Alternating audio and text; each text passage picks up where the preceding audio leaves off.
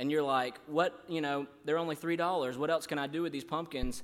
Send them to us because we need them to destroy. So if you uh, want to buy an extra pumpkin or two for us, that'd be greatly appreciated. I'll take those from you, and we will put those in the youth building and get us a, a, storage pile going um, over there. So I'm thank you for that in advance. And uh, also, just if I don't know that we've actually ever announced it, but there's going to be no fall festival this year.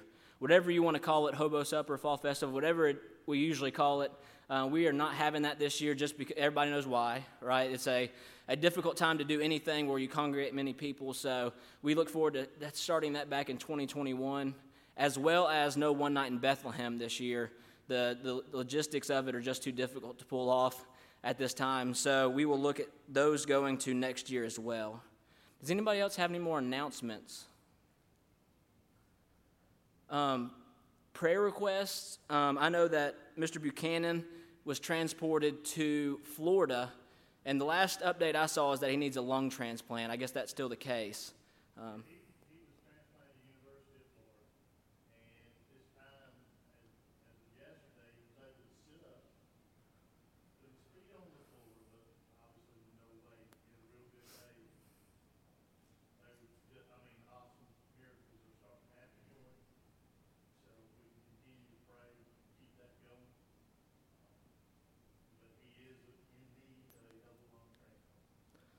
So continue to pray for, for God to work in that situation in the hearts of the family, and as you know, as the healer, to continue to to work in his in his body. Um, yes, sir, Mr. Terry.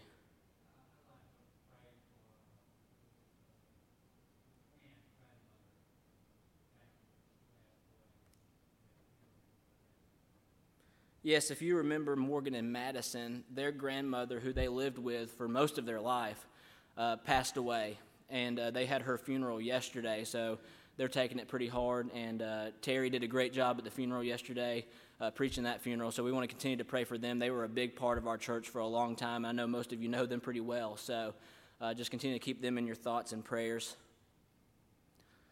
We have a lot of people traveling right now. Um, Neil's gone, and Catherine's gone, and Erica's gone, and Crystal's gone. So if you have any questions about anything, I guess I'm the person to answer that as well as I can. If not, I'll text the person who needs to who needs to know. But all of those people are gone. But we uh, we're excited that you are here with us. So as we get ready for worship, if you'll stand, um, I'm going to ask Jeff Rude if he'll pray for us, and then we'll worship together.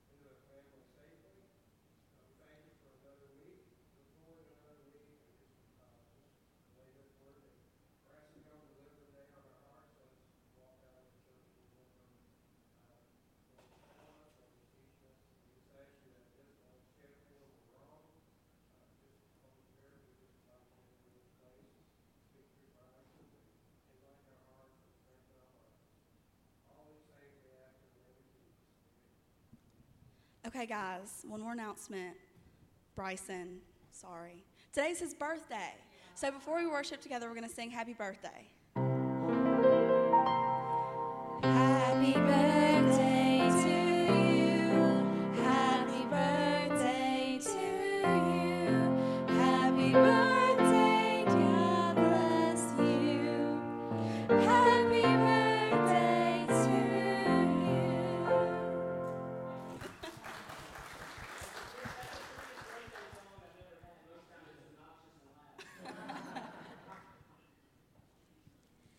Now we're going to sing in the garden.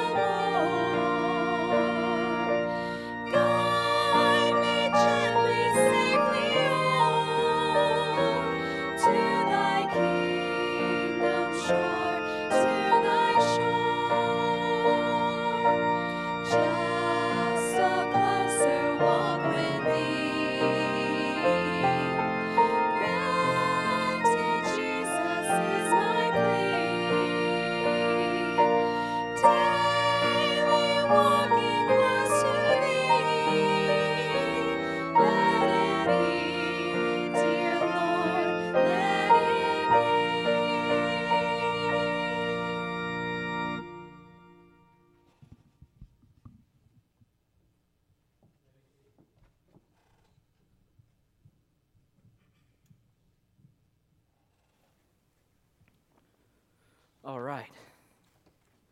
Now, bear with me. You are my test subjects on preaching with one arm. Um, so, hopefully, all goes well. I like to talk with my hands, and so it's a little bit difficult to do so when you only have one, um, but we will make it through. If you would, turn with me to the book of Habakkuk. Habakkuk. Now, if you are anything like me, um, it's not a book that you've turned to a lot. Um, it's, a, uh, it's a book that actually I probably studied for the first time, studied, I probably read it at some point, but studied for the first time this summer because we went through the book of Habakkuk for our, our modified youth camp that we had this year. And um, so it, it is, is a book that not many people have read or not many people have studied, but it is incredibly good and it's incredibly relevant, I believe, to where we have been this year. Now, I don't know about you, but I could probably say that for the entire Bible. If you read it and you study it, God has continued to teach through His Word this year and in ways for me that I've never really experienced before because as the seasons go and as things get tough, He continues to show me new ways in which He is good and new ways in which He can continue to guide us through this time on earth. So, Habakkuk chapter 1, we're going to look at the first 11 verses together this morning. So we're going to read the passage to start, and then we will get into this, this section of Habakkuk. In verse 1, it says, The prophecy that Habakkuk the prophet received. How long, Lord, must I call for help, but you do not listen? Or cry out to you violence, but you do not save? Why do you make me look at injustice? Why do you tolerate wrongdoing? Destruction and violence are before me. There is strife and conflict abounds. Therefore, the law is paralyzed and justice never prevails. The wicked hem in the righteous so that the justice is perverted. Look at the nations and watch and be utterly amazed. Now, in verse 5, we see a transition that takes place. In verse 2 through 4, Habakkuk is speaking, and now God begins to answer in verse 5. And it says, Look at the nations and watch and be utterly amazed, for I am going to do something in your days that you would not believe, even if you were told. I am raising up the Babylonians, the ruthless and impetuous people who sweep across the whole earth to seize dwellings not their own. They are feared and dreaded people. They are a law to themselves and promote their own honor. Their horses are swifter than leopards, fiercer than wolves at dusk. Their cavalry gallops headlong. Their horsemen come from afar. They fly like an eagle swooping to devour. They all come intent on violence. Their, their hordes advance like a desert wind and, the, and gather prisoners like sand. They mock kings and scoff at rulers. They laugh at all fortified cities. By building earthen ramps, they capture them. Then they sweep past like the wind and go on. Guilty people whose own strength is their God. Dear Lord, I pray that we have in this time together, Lord, the opportunity just to just to understand what's going on in this chapter, Lord, but even more than that, Lord, to see how it's continuing to work in our lives, Lord, the ways in which you can teach us and show us, Lord, uh, who you are and, and how we are to respond to who you are um, in light of everything that we're going through, Lord. It has not been an easy year. Lord, it has not been an easy past few days. It's not been an easy past few hours for some people, Lord, but we continue to rely on you and trust in you in all circumstances, Lord. And I pray that you continue to show us how good you are, Lord, and all that you do through your word, Lord. In your name we pray. Amen. All right. So we don't know a whole lot about Habakkuk outside of this book. Um, you know, many different prophets are talked about in, in various places within the Bible, but Habakkuk himself, really, you don't hear about him unless you read the book of Habakkuk. And so, just a few things that we, that we need to understand and know about Habakkuk before we get into this is Habakkuk was categorized as Habakkuk the prophet, which, which means many of the times that he was a prophet by profession. This is something that he did for a living. This is something that he, this was his life right? Being a prophet is what his, his life entailed. And so it's important for us to know how invested and how, how much this was a part of his, his very inner being for Habakkuk being a prophet. Secondly, we also need to understand that it's likely that he lived during the, during the reign of multiple kings. He lived during the reign, of, the, the reign of King Josiah, and during this time, he's reigning under the king of uh, King Jehoiakim when he pronounced this prophecy. And these are two very different kings with two very different hearts. Josiah was a, was a man who loved God, who, who, who, who lived for God, who ruled for God. And Jehoiakim is known as a man who did evil in the eyes of the Lord and was known for his violence and tyranny. So, what we see in the life of Habakkuk is what many of us have experienced is a change in power, right? It's election season. We know, we know what goes on when, when, when people we go from one ruler to the next or one president to the next whatever it may be. So we know that he's lived under very different circumstances in very different times with very different leaders. He's lived through the, the reigns of two very unique kings with very unique hearts. Now at this point israel the, the nation of israel is split into two kingdoms the northern and the southern kingdom. The northern kingdom was known as israel and the southern kingdom was known as judah now, the northern kingdom of Israel has already been exiled by the Assyrians. They've already received judgment, right? They've already been taken over by a foreign power. And so now you have the southern kingdom of Judah who has already seen, right, what happens to those who do not follow the Lord, right? They've already seen the, these, these Assyrians come in and take over their brothers to the north. And so we ought to think in our minds and our hearts, wouldn't this change the way that we lived if we saw that happen? Right? If you were to see people of God living in, a, in another kingdom be taken over by foreigners, it would change the way that I perceive things. It would change the way that I live. But for the Judahites, for those people of Judah, they continued to follow the leadership of their king Jehoiakim and they continued to live in, in utter abandon from God. And so it's important for us to know all that because we have to know who Habakkuk is crying over, right? We have to know who Habakkuk is, is speaking over. And he's speaking to a people who are supposed to be the people of God, but are living a lot like the people of the world. And so that's important for us to, to realize as we get in to this passage. And so they, we have two big, two big uh, sections in this, but then also within each of those, we have some minor sections that I want us to look at this morning. So if you, if you, didn't, if you didn't print off the notes uh, that Neil sent out, if you're looking for a title for this sermon, it would be God sized questions and God sized answers. We, many times we have God sized questions, questions that only He can answer, questions that, that only we can take to Him and Him alone. But He also responds, He has God sized answers. And so that's what we're going to look at this morning. So the first point under the questions of Habakkuk is this How do we react to trouble? Reacting to trouble. The first section of this passage begins with Habakkuk opening him up, himself up to God, and Habakkuk truly pours out his heart to God in a very real and raw way. I don't know about you, but there's many times that I let stuff build up inside of me. Is anybody like that? I, I know that I am, and I know that's a lot of guys, right? We don't really like to talk about feelings and emotions. That's not really our thing. Now, most of the time, our guys' small group on Sunday nights is the first one done because when you say, So, anybody got anything they want to talk about? Everybody's like, You know, teenage boys, uh, can we play ping pong? You know, that's kind of where we go. We, we, we try to escape those things. But many times for me, things build up in me to a point and when I can't take it anymore, right? And you just have to pour that out. If, if that's happened to you at all, I would say it probably happened this year where you've just, you just seem to, I don't know that I can take this anymore, whether it be at work or whether it be at school or whether it be within your family. Whatever it is, sometimes you just can't help but want to pour out your heart to someone. I remember when I was in college, my freshman year of college, I had a professor who was, who was, had just got done with his master's degree and he was teaching a history class that I was taking. And I'm it was the hardest class I took my entire college career my first semester in college. I was like, if this is what college is going to be, I don't know that I can, you know, we may not make it to the end of this.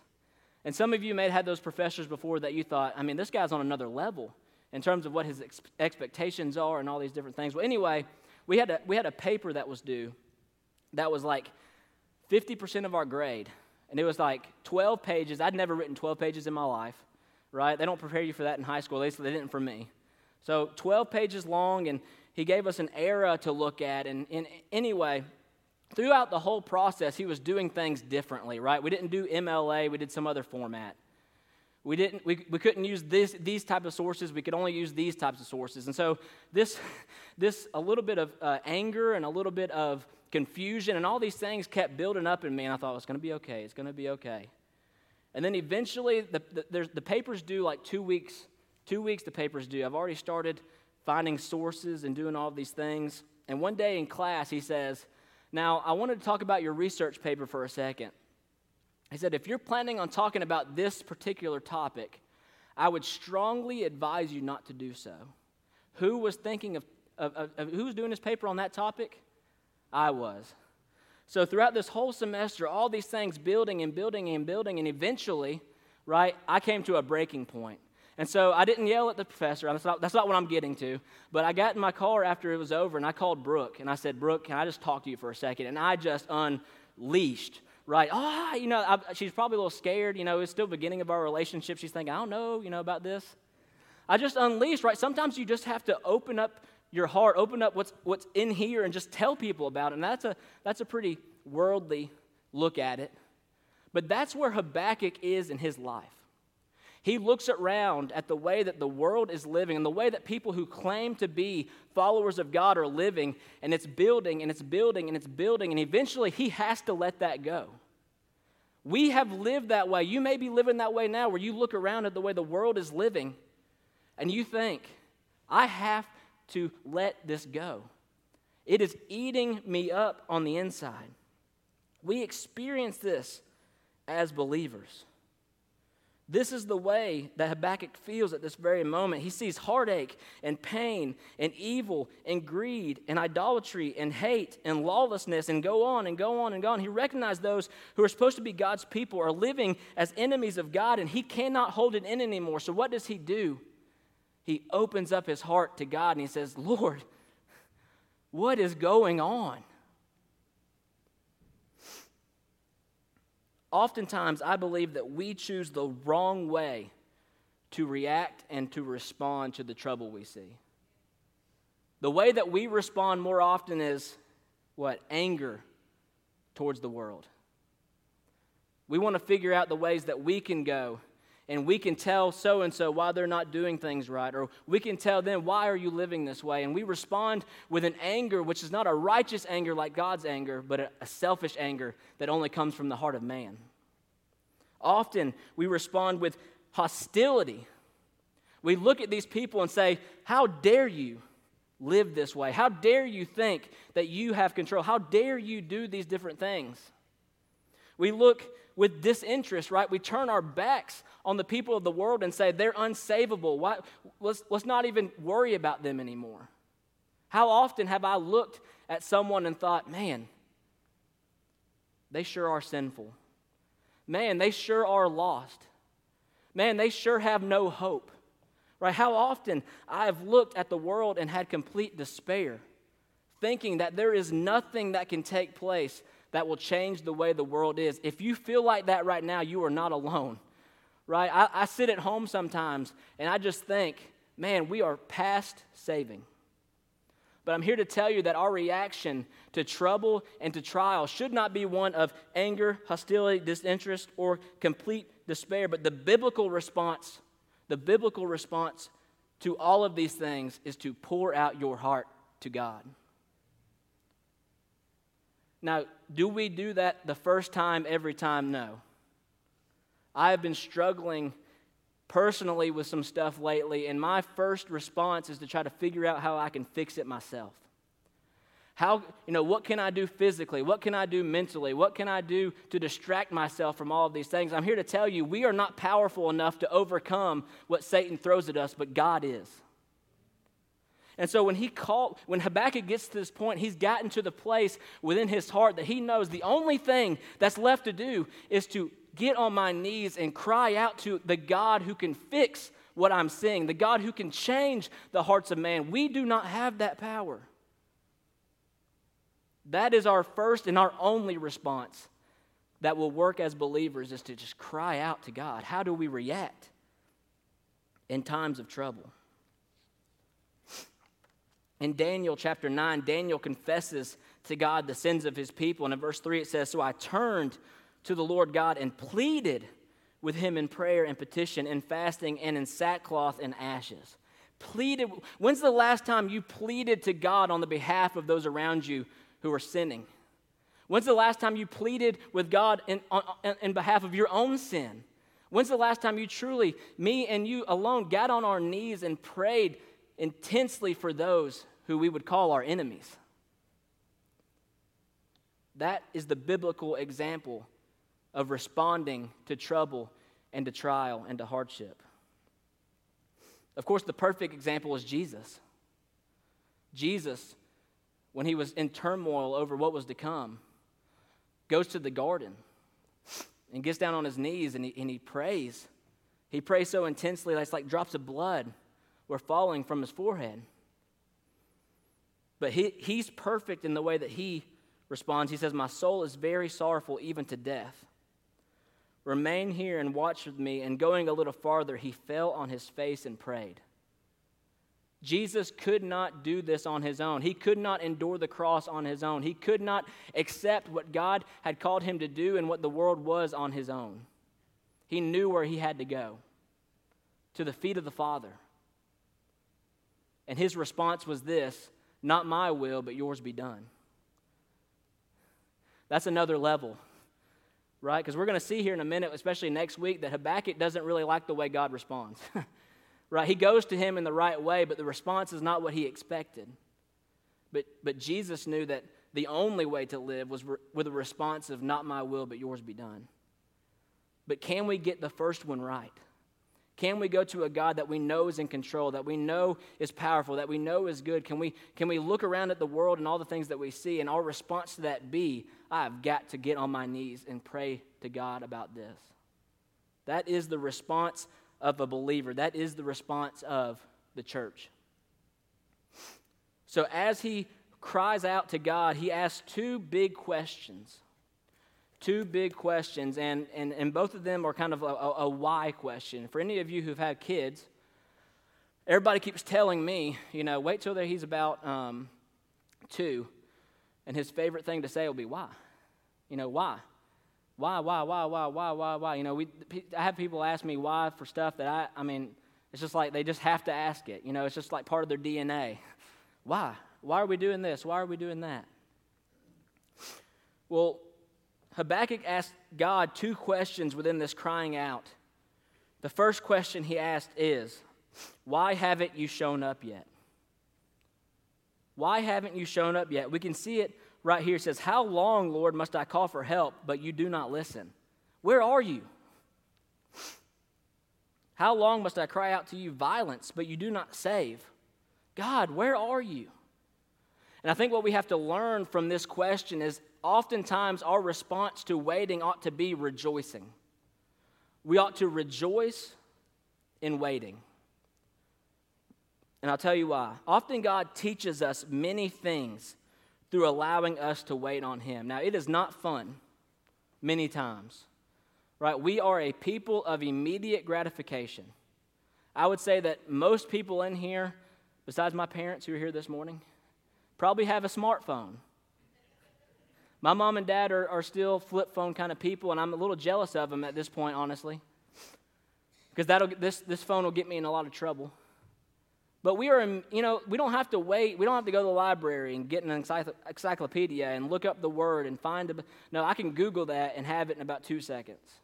Right? We are a people of immediate gratification. We are a people who, who, who constantly have to be fed, right? I catch myself watching TV and it goes to commercial and pulling out my phone, and when the, it comes back on, putting my phone away, right? We have to have this constant, overwhelming like immediate gratification of everything that's happening. But God tells us in His Word and through Habakkuk, He says, listen, sometimes you have to wait in order for me to really show you the way that I'm working in your life.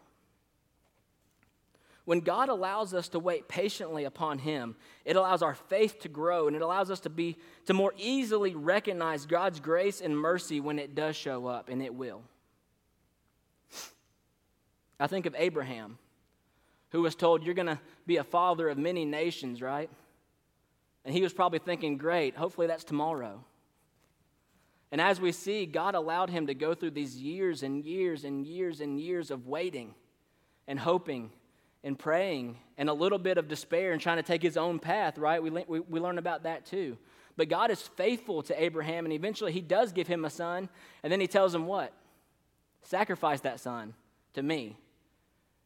And Abraham takes Isaac up to the hill and, and goes to sacrifice him, and, and, and God intervenes and gives him, gives him a ram to sacrifice. But do, you, do we think that Abraham would have had the faith to sacrifice his son if he would have gotten him immediately?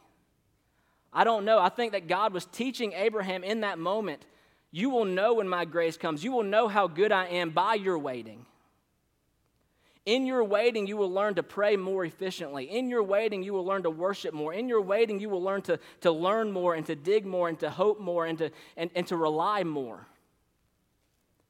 If I get everything I want all the time, then nothing to me is special. Right? You ever had that present that you wanted so badly when you were a kid?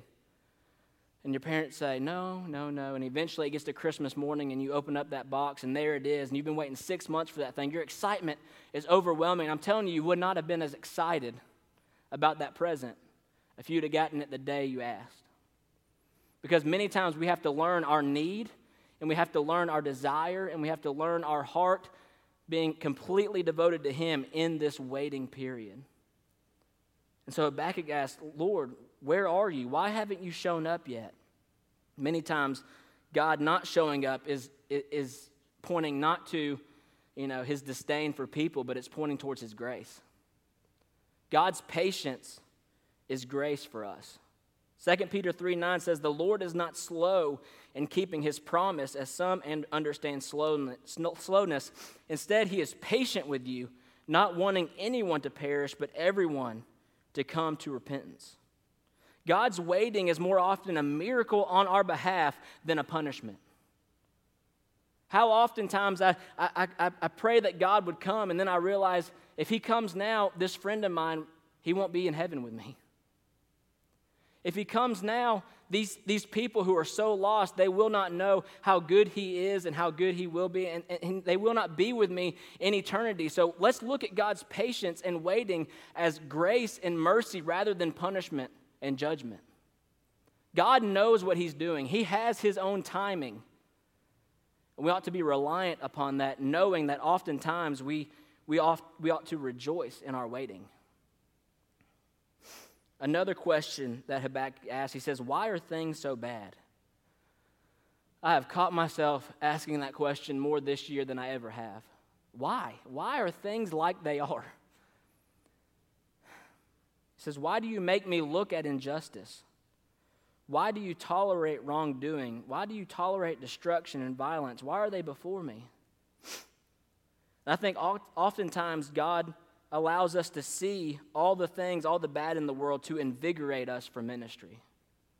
To in, invigorate us for ministry. This is a question that we ask all the time. And, but when we see violence and wrongdoing and injustice and law, lawlessness, when that shows up in our lives, it ought to, it ought to put us on the, on the fast track in the opposite direction towards God. I don't know about you, but the more I see the world, the more I want to be alone with God. The more I see what's going on out there, the more I want to be in here with His people. The more I see the, the, the way in which the world lives without God, the more I want a world where God is present in everyone's life. Because if that's the alternative, then give me God. And I think oftentimes we wouldn't know how badly we need God unless things were as bad as they are. Right? They're giving you, right? The world is giving us, we are giving ourselves oftentimes a prime example of what life is without total surrender to God. I don't know about you, but it doesn't look that great to me. looking out and seeing these people talk about trying to create these utopian societies, right? If we could only have things this way, and if we could only have people like this, and if we could only do things like this, then we would have this perfect society to live in. Well, you can ask Adam and Eve, there is no perfection apart from God. There is no perfection without God at the center of it. There will not be perfection until we're in heaven because we are, we are people and we are sinful. But the more I see the world without God, the closer I want to grow to Him. The more I see our nation move itself away from the law and the, and, and, and, the worship of God, the more I want to go out and tell them how badly we need Him. Right? This ought to, as believers, this ought to not have us run away from the world often, but it should have us taking God to the world. right? I want to be so invigorated and so in love with God, but that I, when I see lost people, I can't help but go to them and tell them there's something better. There's someone better. Habakkuk has been given the opportunity to look around, and a lot of what he sees is himself and the world apart from the transforming work of God within our lives. When we look and see the world, it ought to want us to run to God and also to talk to others about Him. It ought to invigorate us for the ministry that God has for us. 2 Corinthians 5 20 and 21 says, We are therefore Christ's ambassadors. And as though God were making his appeal through us, we implore you on Christ's behalf be reconciled to God. God made him who had no sin to be sin for us, so that in him we might become the righteousness of God. We ought to cling to that and we ought to speak that to everyone we come in contact with. We ought to I implore on my behalf, right? I am begging you, know who God is. Come to Jesus. Know the better way to be, the only way to be. I want to look around and, and, and see the way that, that Jesus saw with eyes of compassion. Right? He looked out and he said, These people are like sheep without a shepherd, and he had compassion on them. Part of compassion is, is being invigorated and, and, and moved towards more and more ministry, more and more of God's work. So Habakkuk comes with big questions, but God always responds with big answers within his word. So the next part, the answers of God. The answers of God. So we have seen we have seen Habakkuk cry out to God. We've seen the questions that he's asked. And now we have this section where God responds to Habakkuk. And so that's the first the first point under this is that God does respond to his people. God does respond to his people. If we don't understand and know that truth, then we're not going to we're not going to understand the rest of this passage because we have to have a heart and a faith that knows that we have a God who responds. We have a God who answers. We have a God who speaks to us through his spirit, through his word, through the people that he's put in our lives. God responds to those who seek him. When I was in high school, I took an AP calculus class, and it was really difficult, but I had a great teacher. And I remember many times, you know, she would give us opportunities before and after school to come and get help, to, to get prepared for the AP test, to, to get prepared for all the things, the materials that we were learning. And, you know, I never thought I'd make it through that class, but I knew that I could go to her and I knew that she would help me, right? She would not have been a very good teacher if she said, Anybody have any questions? And I raised my hand and said, Yeah, how did you get that answer? And she said, Yep, you know, figure it out, right? That's not a very good teacher, is it, Abby? Abby, that's not a great teacher. Abby knows about teaching. Many of you know about teaching. We have a lot of teachers. And you're not a very good teacher if you don't know how to respond to the questions, right, that your students have. Well, we live in a world, right, we live in a time as believers in which God responds to us in our times of need. It may be in different ways, and what we're going to learn in a minute is it may be in ways that we don't like, but He will respond to those who seek Him out. Habakkuk has this heavy heart. He's been crying out to God for who knows how long, and God answers. And too often, I believe, in my heart, and maybe in yours, that I enter into prayer without the faith of knowing that God will respond. I go to pray to God without, without knowing for sure that I have a God in my life who responds. Jeremiah 33 3 says, Call to me, and I will answer you, and tell you great and unsearchable things you do not know. We have the promise from God that He will respond to our prayers. He will respond to our crying out. He will respond to our despair. Isn't that good news? Isn't it good to know in a world where people are searching for answers, we have a God who responds to our questions? Now, before we dive too deeply into this last section or two, we got to understand a little something about these, these Babylonians. Now, for some of you, it may see, say Chaldeans or Chaldeans, I don't really know. Mine says Babylonians, okay? Same people we have to understand a little bit about these Babylonians because God is about to rock Habakkuk's world.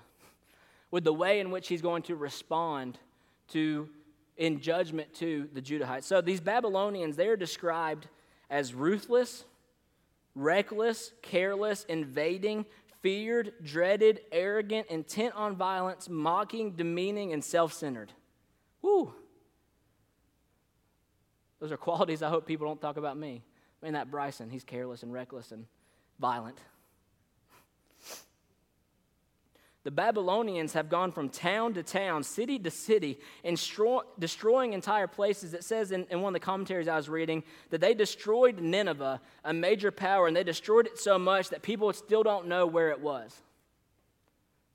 That's how much they destroyed this city, is that they can't find it. That is a nasty people. They took prisoners with no regard for other people. This is the type of people we are talking about. These are the people who we would never expect God to use for his own purpose. But his response comes to Habakkuk, and he says that he is going to raise up the Babylonians to bring judgment upon the people of Judah. Wow. God is going to take a people, a people who, are, who, who, who've lived in this way, and use him for his own means. Use them for his own means. And so, the second point under this and the way that God responds is God works in ways that we cannot understand. God works in ways that we cannot understand. He tells us right here in verse 5, He says, Look at the nations and watch, and be utterly amazed, for I am going to do something in your days that you would not believe, even if you were told. God has ultimate authority over all things.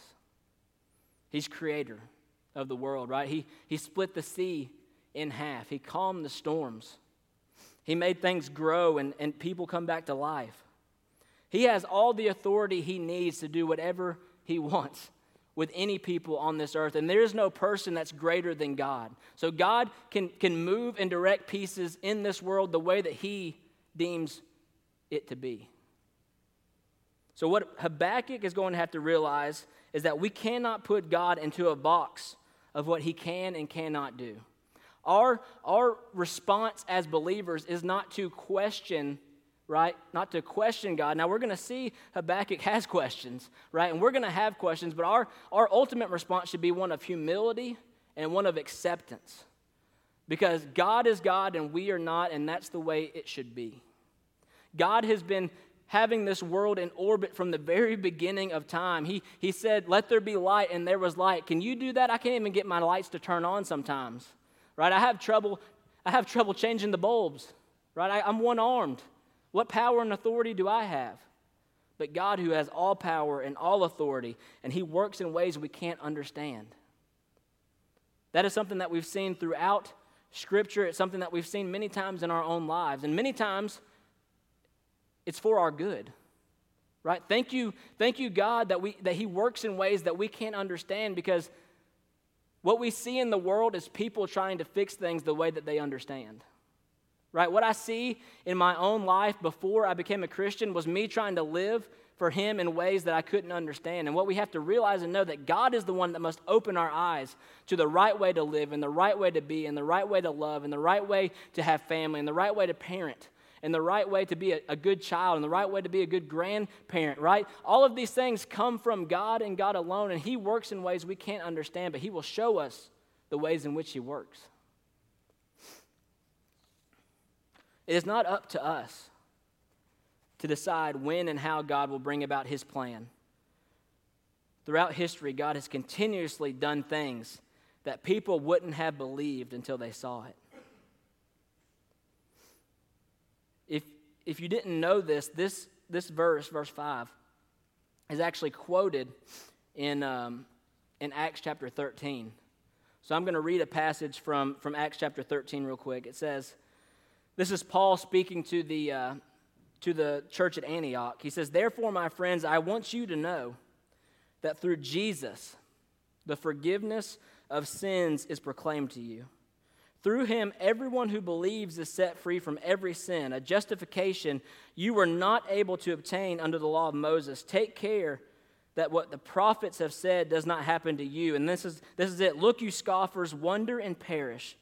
For I am going to do something in your days that you would never believe, even if someone told you.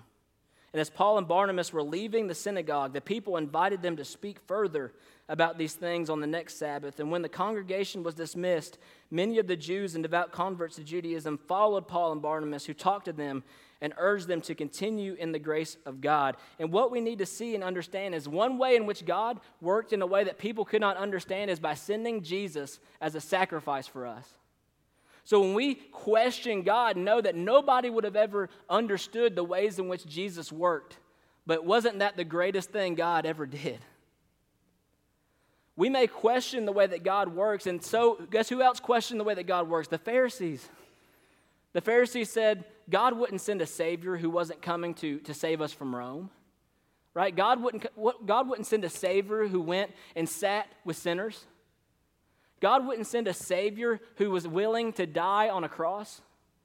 God wouldn't send a Savior who was willing to be buried in a tomb and to be resurrected. But what the Pharisees thought is all of those things we say that God can't do. But God said, listen, I'm doing something that you wouldn't understand unless you saw it.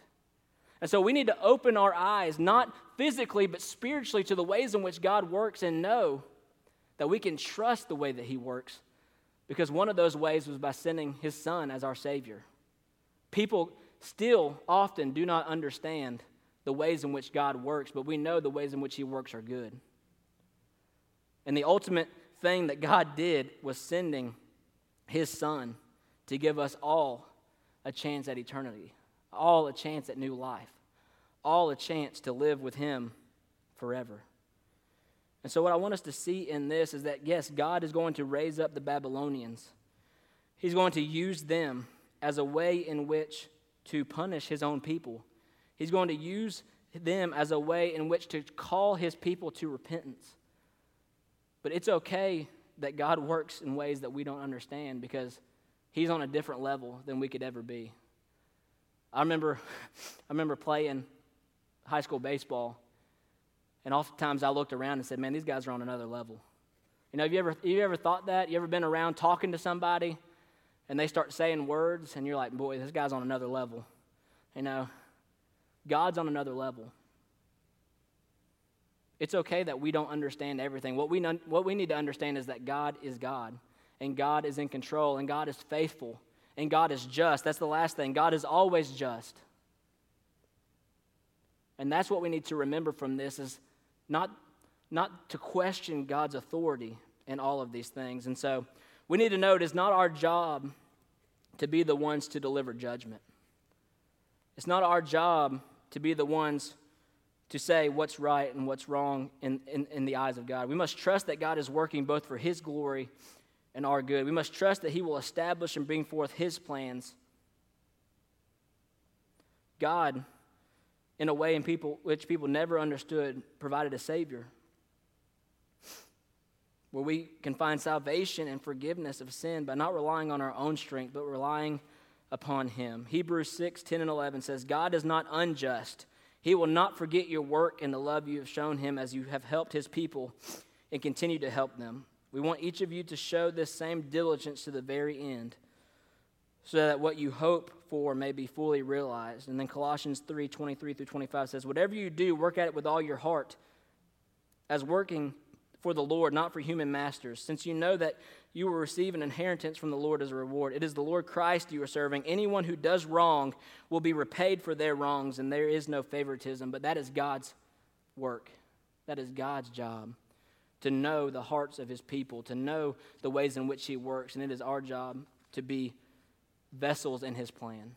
Offer our bodies as a living sacrifice. Be a people who, who know our place in this. And so, as we, as we close this morning, I just want us to remember those things.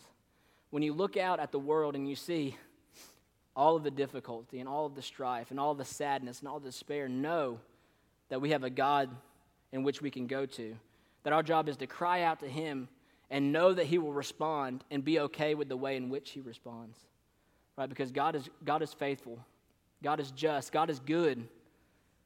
And it, it's up to us to, to have faith in Him and to know that He is at work in all things. Let's pray. Lord, we are grateful and thankful for the time that we get to spend together this morning. Lord, I thank you for the, the way in which you speak to us, Lord. I know that people have in their hearts right now things that just have built up over time, Lord. I know that we're living in a, I, there's, there's times where I go to bed at night and just sit there staring at the ceiling, wondering why are things the way that they are. Lord, wondering what is happening right now. Why, you know, wondering why the things that, that, that we're going through are happening. But Lord, I pray that we can trust and obey in all circumstances, Lord, that, that as we're about to sing, Lord, that, that we would be at peace, Lord, that we could say, It is well with my soul, Lord, because you have transformed our souls, Lord. You've given us eternity as a, as a place to desire, Lord. But I pray that we be your servants while we're here, Lord, that we go out and, and be invigorated for the ministry that you have for us to do, Lord. We each have a ministry, Lord. And oftentimes I believe that the people in here whose ministry is in schools and at work and in families, Lord, their ministry is the most important. Lord, making connections, knowing people, Lord, loving on people, and showing them a better way. Lord, allow us to be humble servants of you each and every day. In your name we pray. Amen.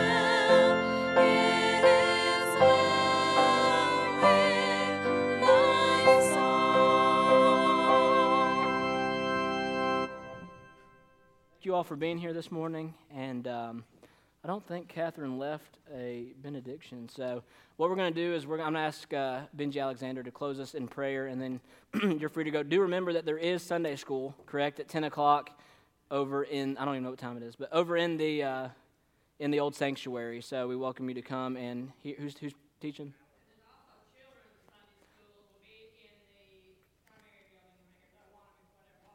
Okay. Yeah, and so there's children and adult Sunday school. So we hope that you will join us for those ministries. Benji, if you'll close us in prayer.